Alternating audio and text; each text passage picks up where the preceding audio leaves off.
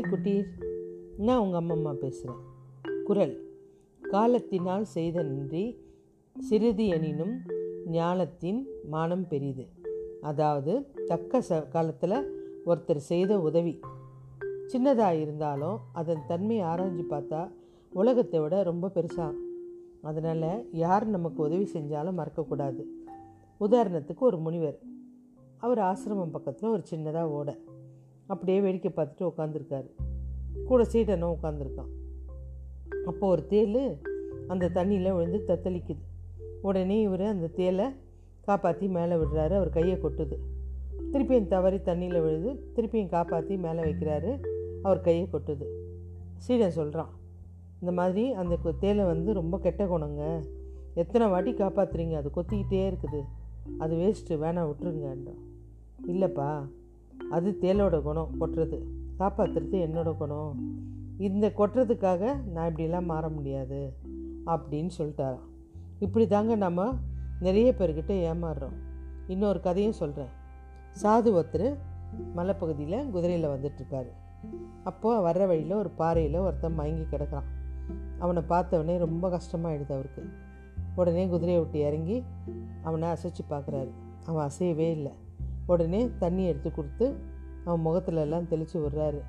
மெதுவாக மயக்கம் தெளிஞ்ச மாதிரி எந்திரிச்சு டக்குன்னு குதிரை மேலே உட்காந்து குதிரையை தூக்கின்னு போயிட்டான். அடடா ஒரு திருடனுக்கு உதவி பண்ணோம்.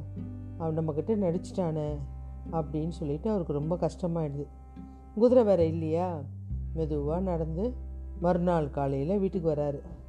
வந்துட்டு சரி ஏதாவது குதிரை வாங்கலாம் அப்படின்னு சொல்லிட்டு சந்தைக்கு போகிறார் சந்தைக்கு போகிற இடத்துல அந்த திருடன் குதிரையோடு நின்றுட்டுருக்கான் இவர் நேராக போய் அவன் தோலில் கை வைக்கிறாரு.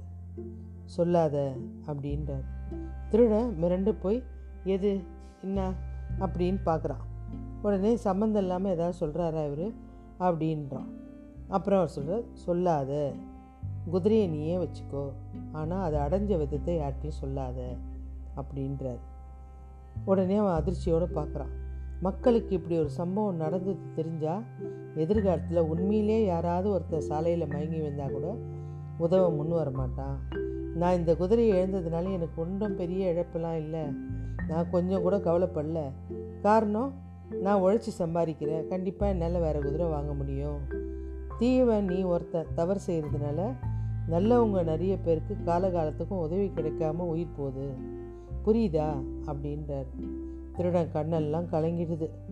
குறுகிய காலத்தில் லாபத்துக்காக நல்ல கோட்பாடுகளை சிதைச்சிடாதீங்க. நல்லவங்கள நல்ல நட்பை இழந்துடாதீங்க.